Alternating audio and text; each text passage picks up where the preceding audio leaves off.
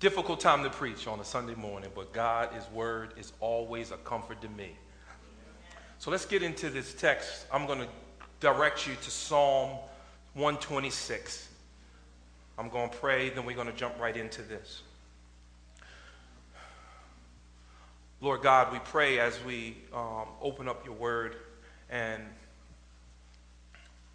we pray that you would guide our hearts to your word. That's our anchor, that's our rock. Lord, we pray that our focus would ever be um, your truth. We pray for the comfort of your Holy Spirit, even right now, in the name of Jesus. We need you, God. We are, we are reminded of our daily desperation of you, of your presence, of your love, of your joy. We so need you. So have your way this morning, um, Lord. Might your word, as it always is, be the elixir, the healer for our hurt. It might it point us to the person and work of Jesus, who is the Christ, that we might find all joy in him. So have your way. Use me even now. Hide me behind the cross. Um, that it will be no Doug Loganism, but all your scripture. So have your way. Amen. Amen. I'm going to put that there. Psalm 126, look what the Bible says.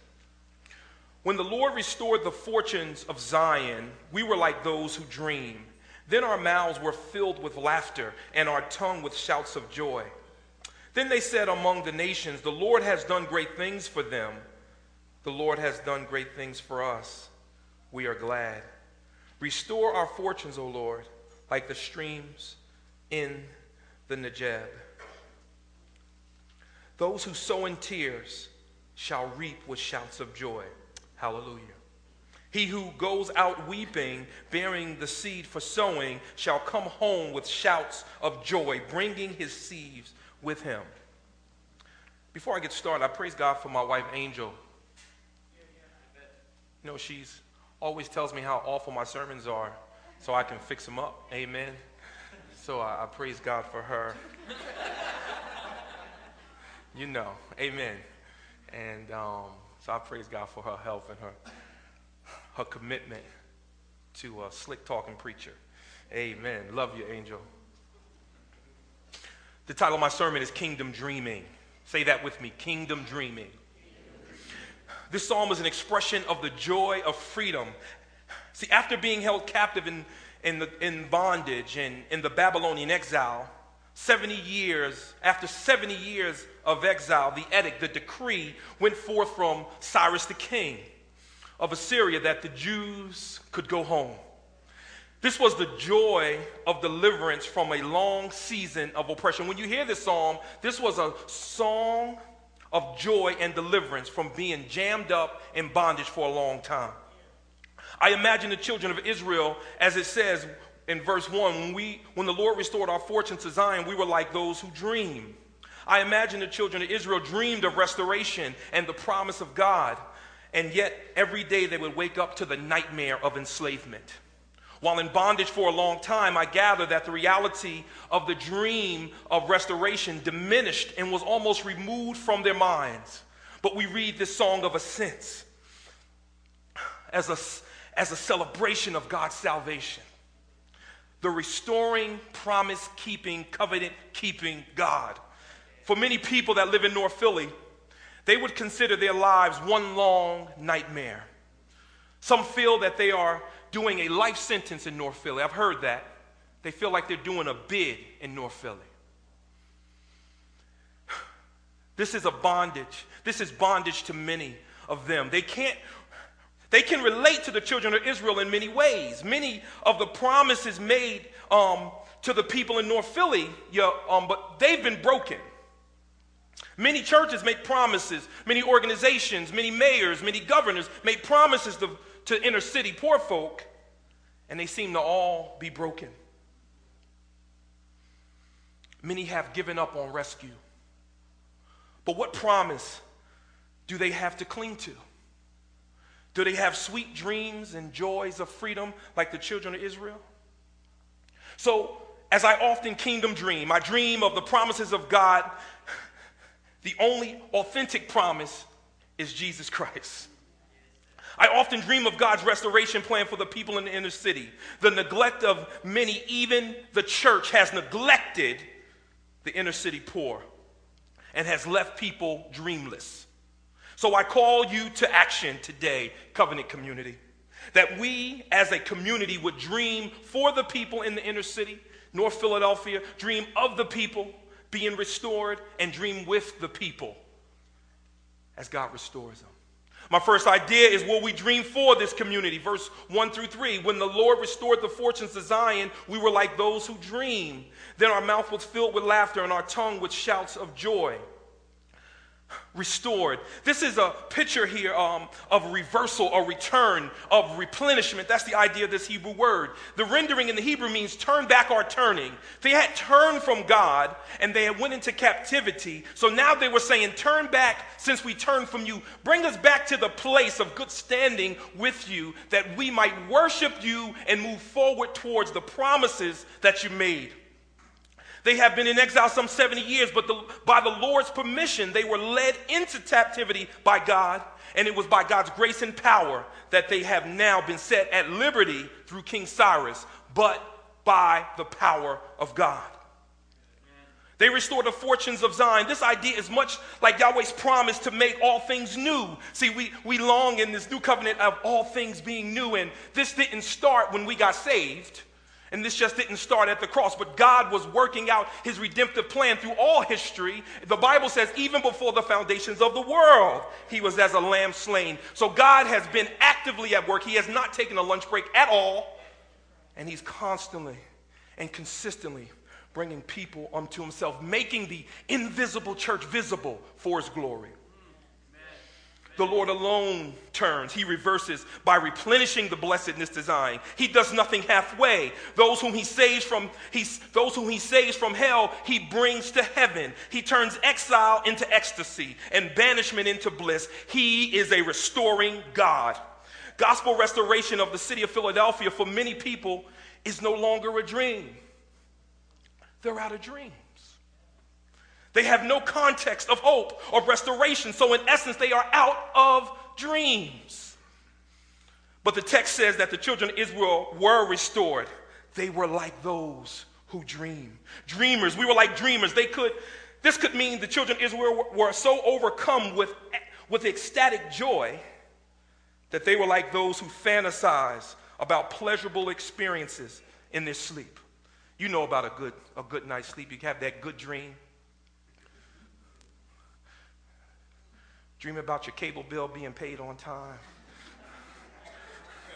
about your cell phone not being cut off every month. Y'all have that dream. Then you get woke up to that alarm clock and got to go to work. And your phone is off. the ecstatic joy of the dream.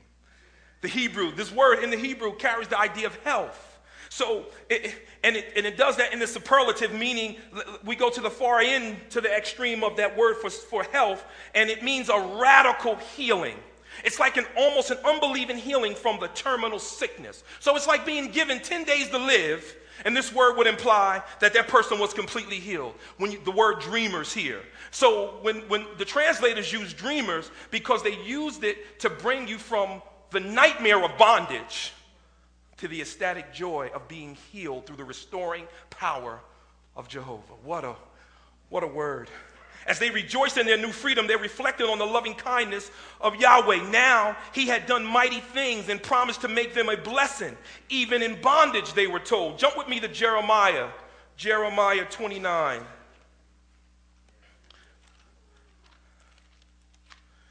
As we trek the GPS in, in and out of bondage, with God as the navigator. Jeremiah 29, 4 through 7. Look what the Bible says. Thus saith the Lord of hosts, the God of Israel, to all the exiles whom I have sent into exile from Jerusalem to Babylon build houses and live in them, plant gardens and eat their produce. Take wives and have sons and daughters. Take wives for your sons and give your daughters in marriage, that they may bear sons and daughters. Multiply there and do not decrease, but seek the welfare of the city. That word welfare can also be translated seek the peace of the city where I have sent you into exile and pray to the Lord on its behalf. For in its welfare, you will find your welfare. Now that now they may have given up hope in their seemingly hopeless situation in exile, the idea of freedom had maybe become unrealistic. The life of bondage sucks all hope of freedom from a person often. But, but look, the God, but God doesn't leave them there. Look what, look what he says. Go to verse 8. For thus said the Lord of hosts, the God of Israel, do not let your prophets and your diviners who are among you deceive you, and do not listen to the dreams that they dream. For it is a lie that they are prophesying to you in my name. I did not send them, declares the Lord. So he says, don't fall for them okey doke dreams. Don't put your hope and trust in anybody else coming through for you. Don't expect somebody to show up with this deep sense of entitlement that we may have, this, this, this sense of we deserve. Don't wait for that. Don't dream because they're prophet lying. They're not prophesying. He says, Trust in me. Look what he says. Look at the hope. Even in exile, what a God we serve. You know, my mother would whip me. She said, I'm beating you because I love you. I never liked that. and she would sound out the syllables that weren't syllables. When she, I told, oh, oh, there's not three syllables in told.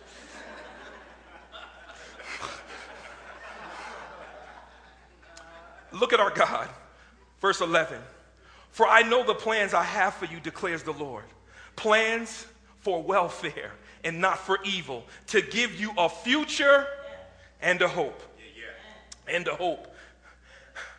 When I was pastoring in Kensington, there was a young lady and she had a baby. She had came from Puerto Rico. She had been here about 20 days. And in that season, she had a husband who was an, an addict that she thought was a good man. You know, he looked good for that minute when she fell in love, for that hour. She placed a lot of trust and confidence in him. Well, one night they went to get some drugs. She went with him to get it. She was not on drugs at the time.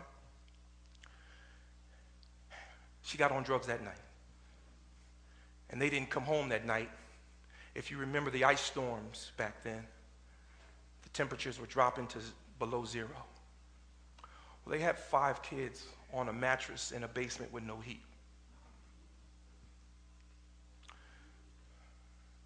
They had a 10 month old baby that was ice cold in the morning dead. I preached that funeral. It was a sad funeral. She lost her kids. She became a prostitute. She got locked up. She sunk into a deep depression. This is not her. This is her. But I want you to know that her children sunk into deep depression as well. And the little girl, the little daughter that was laying with her, she was seven or eight at the time. She slept by her, and their job was five of them with one blanket and one full size mattress. She thought she killed her little daughter, her little sister. She thought she squished her. The girl couldn't sleep. She said, if she sleeps, that thing is going to go into her head. That meant that dream, that nightmare. So she could stay up for 24, 48, 72 hours, seven years old. She was suicidal. She couldn't sleep. She imagined she had killed her own sister.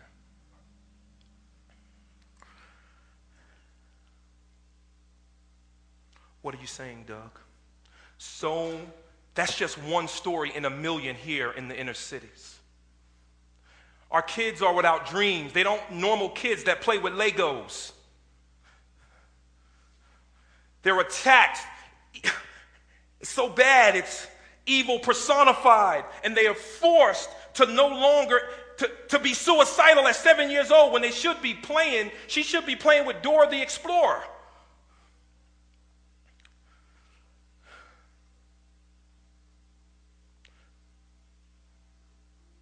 Who will dream for them? That's my challenge. Who will dream for them? She's out of dreams. She's not going to go to sleep. She needs somebody to dream for her.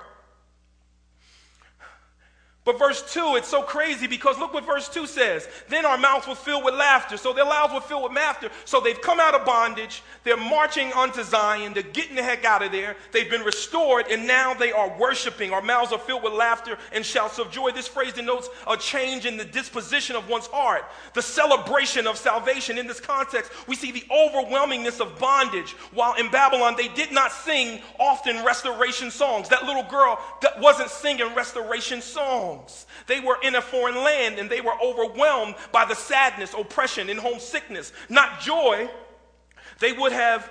Um, not joy, they would have been just, it would have just been the opposite. They would have more than likely been bitter. God has called them to thrive in exile, though. Jeremiah 29 brought that out. But yet they longed for the promise of God, they longed for restoration.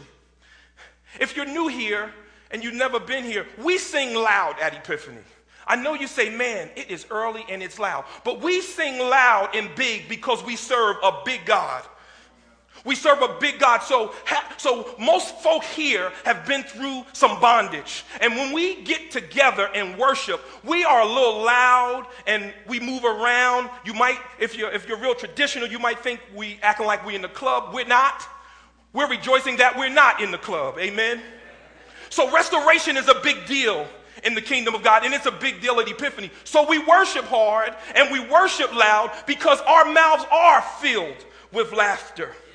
We need to remember that the gospel transforms believers' whole worldview. There is a shift in disposition, and things that once were overwhelming are dealt with through the cross. We were once enslaved to sin. We forget that no one but Jesus was broken for us, that he might break us free from sin's bondage. We were bound to all types of addictions drugs, porn, and people. You know, we can be addicted to bad people. We're addicted to people, depression, bitterness, false doctrine, sexual activity, bound up, locked up, hemmed up. And the Lord says, I am the Lord thy God that brought thee out of the land of Egypt and out of the house of bondage. I am the Lord that brought you out. No, me alone. But, Christ, but by Christ we have, we have been moved from mope to hope. So, like the children of Israel, our mouths are filled with joy as I moved down, they were looked on as outsiders. Look what happened in verse 2. Then they said among the nations. So the nations means the Gentiles, the non covenant people, the non Jews. The non Jews were shouting about how good Yahweh was. Even the pagan world marveled at God's goodness. The nations looked and saw and were amazed. They were convinced of God's ability to redeem his people. They were so convinced of Yahweh's salvation and power, they shouted about it. That's crazy. This in turn sparked God's people praising. Look what it says. Then the, so the nation said, The Lord has done great things for them. Verse 3 The Lord has done great things for us, and we are glad. What brings joy to people in North Philly on Diamond Street? When you see people happy and laughing, do you ever wonder if it is about the joy of Jesus? We walk through the streets, I see people laughing, getting it in, chopping it up. Uh, do you ever say, I wonder if they're happy about Jesus right there? We must strive for this community to find Jesus. We must strive for this community to find Jesus as the most beautiful over all things. This is so important for the church because people are watching and waiting to see a difference between their life and those of the church. The, they're waiting for some authentic so called Bible living. They're so sick of this shake and bake, health and wealth, name it and claim it, blabbing and grab it mess that does not produce fruit. It does not bring wholeness. They go back to the same hell they left. All they do is go back more tired from singing at the church. And they go back a little less, they go back a little more broke because they put some money in because they was told if they do, they'll get money back at the house. So they go home tired and broke to the same hell they left. We got to strive for distinction. When people look at the church of Philadelphia, do they marvel at his goodness and his restoration power? Are we living lives as trophies of grace or as vandalizers of God's shalom? When people in North Philly see our covenant community, they see people with attitudes of exile or people that have been restored by Christ's redeeming love on the cross. In the summer, when we walk the block, me and Sam, I always, I, I, I think crazy.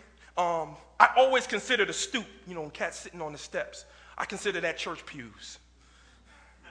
I consider the sidewalk the pulpit, Doc. So when I walk by and I catch them on the steps, before I open my mouth, I've already been preaching all the way down the pulpit, walking, because they're wondering what we're going to do, our distinction, who we are, who we not. Will we speak? Will we not speak? Will we invite? Even though we invited them 20 times and they said no, will we invite today?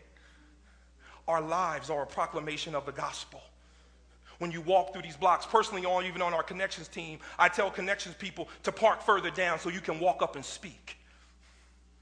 They need to get used to hearing good morning. How you doing? You, you coming today? We love to have you. No, and we're going to remix that every week until heaven. Amen. We must share, live, proclaim the abundance of God's provision. Not living paycheck to paycheck, but planning, praying, preparing for serving God until we die. Fathers, fathers loving their children and prioritizing their development. Christians that actually have hope in their eyes.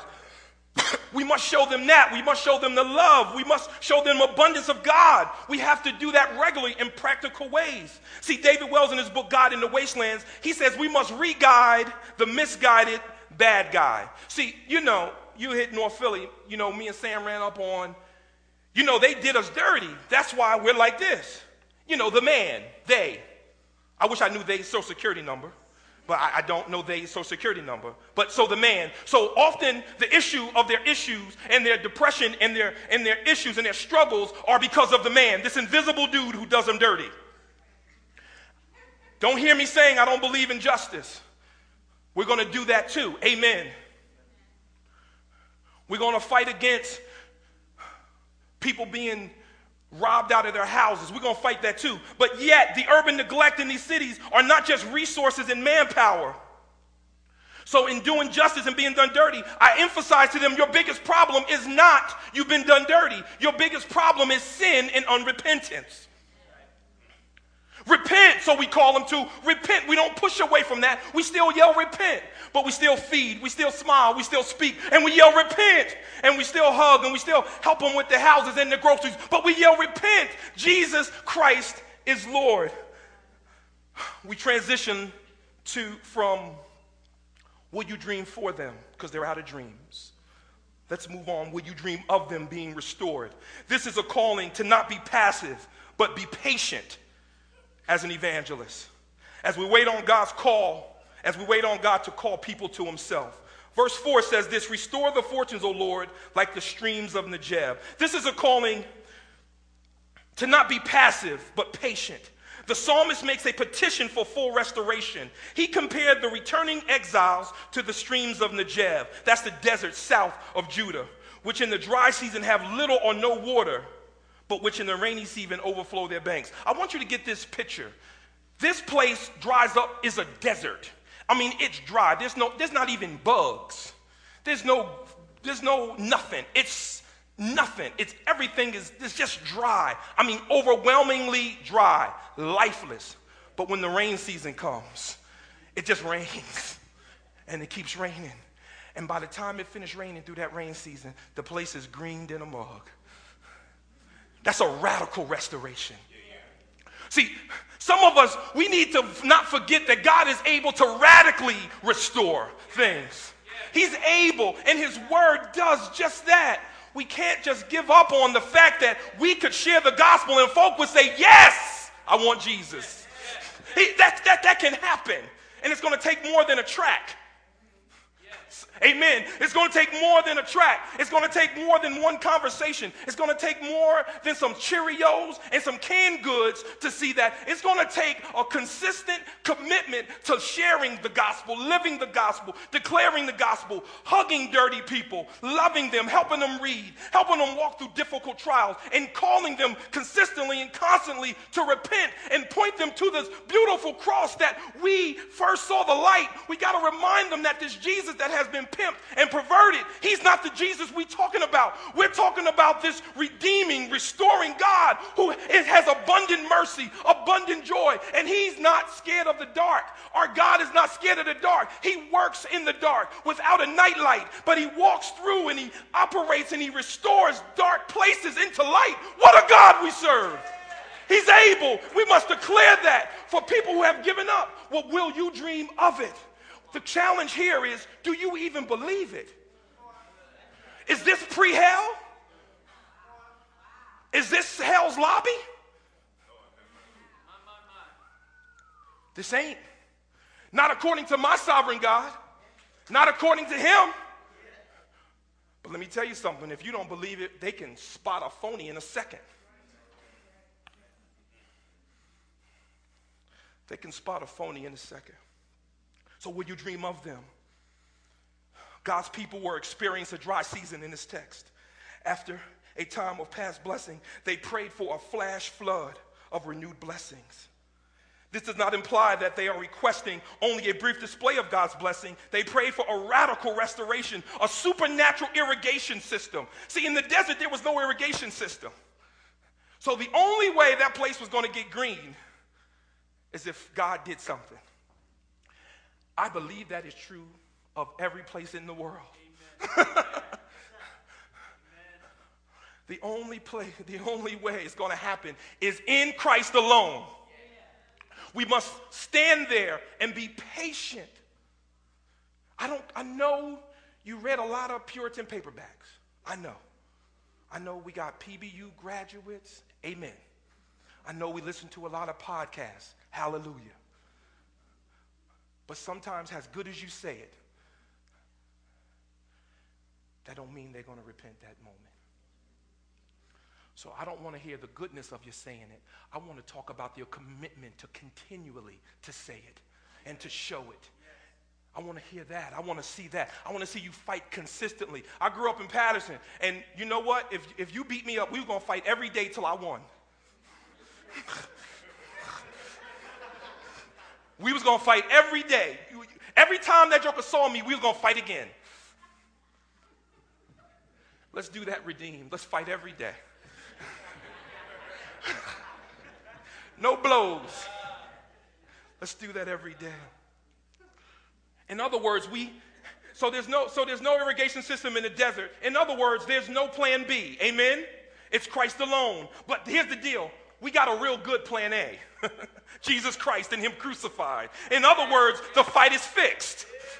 My sheep will hear my voice, and a stranger they will not follow. Acts 13, 30, 47 and 48 Amen. Look what,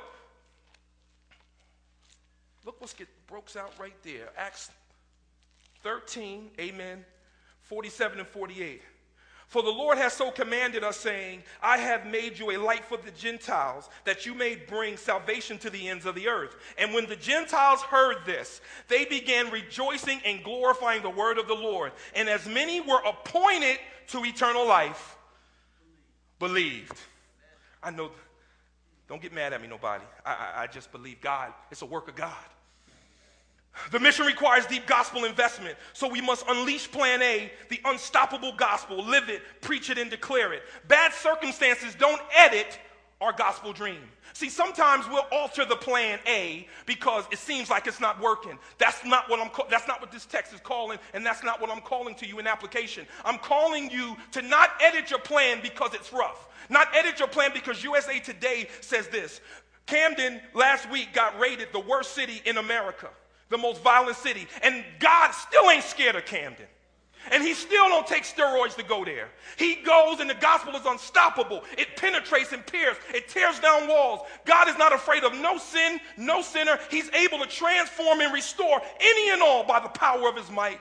You have to take that. There must be a redeemed absolved when we walk in, when we declare it. They're looking for somebody with some hope. Everybody done lied and promised, but you and I have the only authentic hope, the only authentic truth, so we must declare it. We must share it. We must not back down because the devil steps up. Wait on the Lord. And he shall keep you in perfect peace. Wait on the Lord. Wait on the Lord. That's hard. That's hard. So let us dream of people coming to Jesus in droves. Our dream must accompany patience and a deep trust in God's promise. I sense, I sense it's, it's going to take more than Epiphany Church to see North Philly redeemed. That's why we plant churches. That's why we send missionaries. That's why we disciple. That's why we're man to man with Chosen 300. That's why. That's why. So we call you to commitment and to patience and to tie roots here in North Philly and let's fight this good fight of faith for the glory of Christ.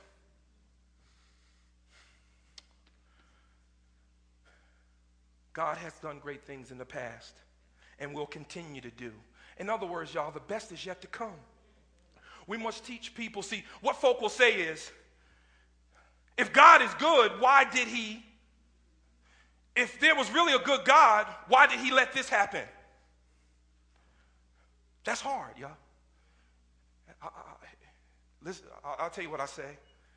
I love you, but your life ain't the whole story. I love you, but your life ain't the whole story.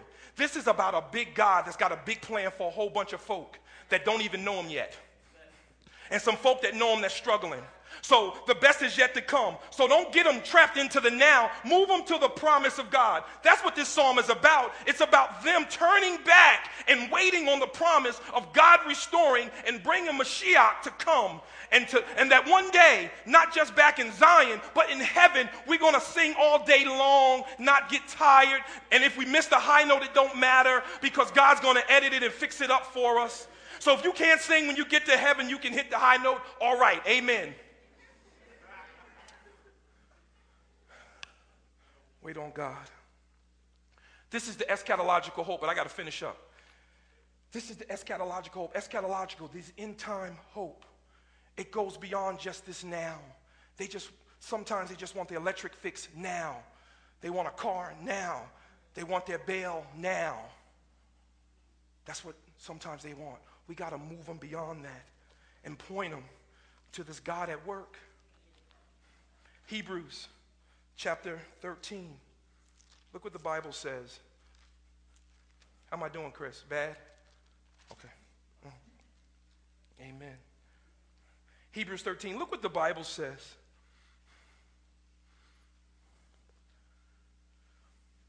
Verse 14. For here we have no lasting city, but we seek a city that is to come. Through him, let us continually offer up a sacrifice of praise to God, that is, the fruit of the lips that acknowledge his name. This is that eschatological hope. This is the hope of God, just not, he positionally saves us definitively, and, we're progressively being sanctified, but we're, but salvation is going somewhere. Salvation is not a ticket into the game and you stand still, but salvation is going somewhere. We're moving on in Jesus and we're moving up to be with Him forever. Not just your lights paid, not just your bail covered, but this eschatological hope points us from the already and the not yet to the always will be in heaven with God.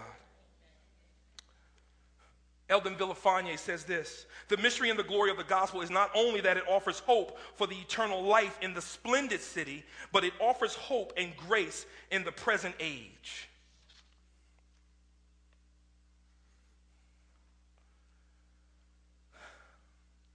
Let us show this off the authentic restoration of God through Christ. So they can dream of Christ restoring power in the city and in their lives. So I challenge you again, covenant community. Will you dream of them being redeemed and restored by God? So we've dreamed for them, we've dreamed of them. Now let's dream with them. Please dream with them as God is at work. We want to stay around and see them not just come to faith, but be discipled, mature, be leaders, elders, deacons, and church planners. But this is going to take commitment. Look at verse 5. Those who sow in tears shall reap with shouts of joy. This is about the harvest. This is the kingdom contribution and missional investment. See, this verse holds the idea of a farmer having had a bad season, low in grain. What he has, he can eat it and have nothing else. That's called temporal fulfillment. Or he can plant his few seeds and hope for the harvest. So, in simple terms, these seeds are precious. This is his last. This is it. He sows them crying and weeping yet hopeful and uncertain. They must trust in God for the harvest. So the seeds are planted while weeping. Let us let me tell you that the farmer may panic um, and he may sweat through the season wondering what's going to happen. But when that field is ripe for picking, he shouts. So let us missionally engage people on the block and sow in tears, considering the gospel, the precious promises of God, able to raise up a people for himself. And when people come to faith, might we shout with a voice of triumph. Let us labor earnestly on the mission field. The divine promise will certainly be fulfilled. Christ's mission will be accomplished. Every knee shall bow, and it will be in it will be kneeling room only. Every knee shall bow in North Philly and in Beverly Hills. Every knee shall bow in North Africa and in North Camden. Eldin Villafañe calls this a burning patience. This is not a hopeless resignation. This is not a case of rah rah. What will be? What, this is not what I'm talking about. It is a call to active commitment. This vision is rooted in the eschatological vision to see God's heavenly city. So we plant churches and we do all these things. After school program, we, we hope to set up summer program and we invest in this community that we might see snapshots of the heavenly city in our earthly city. We anticipate new relationships. As we see their lives transform, we will sing songs of Zion, not just about them, but with them.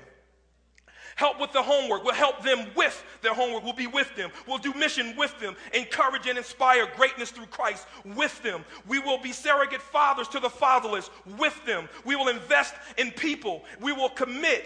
See, dad's gone and mom's at the club that we and, and so we've been sent to incarnate the gospel in the fatherlessness and the parentless lives in our community see christ is local and present so must his church be here in this context might we be here for the long haul, actively seeking the peace of the city with them, actively reminding them of the dream and the promise of God. And let us have HD dreams. See, sometimes we dream analog dreams, fuzzy dreams, but let's have Jumbotron high definition dreams. As I close, for three years, men walked with Jesus, those disciples that became those apostles. And they said, one of them said, We found the Messiah. Cool. That was a dream come true. They longed for him. They found him. Man, he told them, Come on and follow me. So for three years, he was doing some banging stuff, healing blind, um, cure, curing and healing people, feeding 5,000 with a fish fry in the desert. And they were living the dream, almost.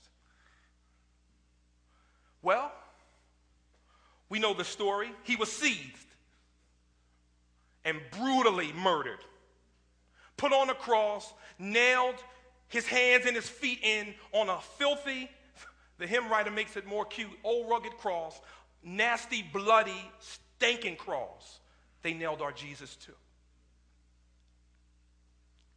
Now, if I had been there, I would have saw that. I don't watch scary movies because I'm scared of scary movies. And I would have nightmares. Say amen, angel.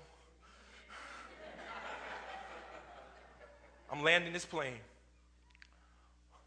for me to see my friend, my Messiah, beat brutally. And all I could do was stand and watch for fear of my own death. Having been with him three years, I wouldn't have went home and had sweet dreams of resurrection. Out of struggle, I would have probably had nightmares. I would have been spooked out. I would have been sleepless probably would have drank too much, medicated myself with liquor, cried a lot, deep depressed, messed up. But thank God for Jesus. But I tell you what, when I would have saw him come walking up, talking about shalom, I would have shouted because I would have known in him is life, and that life is the light of men. Then we can shout. So we live in between promise and fulfillment. So I'm telling you, don't just wait for North Philly to be restored, but we can shout right now at a working God who's able to do according to all that He said. He that began a good work, He will do it. Father, we love you. We thank you for your word. We pray that you would ever be with us. Lord, we so need your spirit. We so need the confidence of the cross. We need your word just to just fill us up that we might go forth with courage and wisdom, proclaiming the goodness and the excellence of you to a dark place. Lord, might we be intercessor, intercessory dreamers for the people in this community. And might we rejoice when they come to the saving knowledge of Christ, that we will shout with them and walk with them and love them all the way through. Have your way in Christ's name. Amen.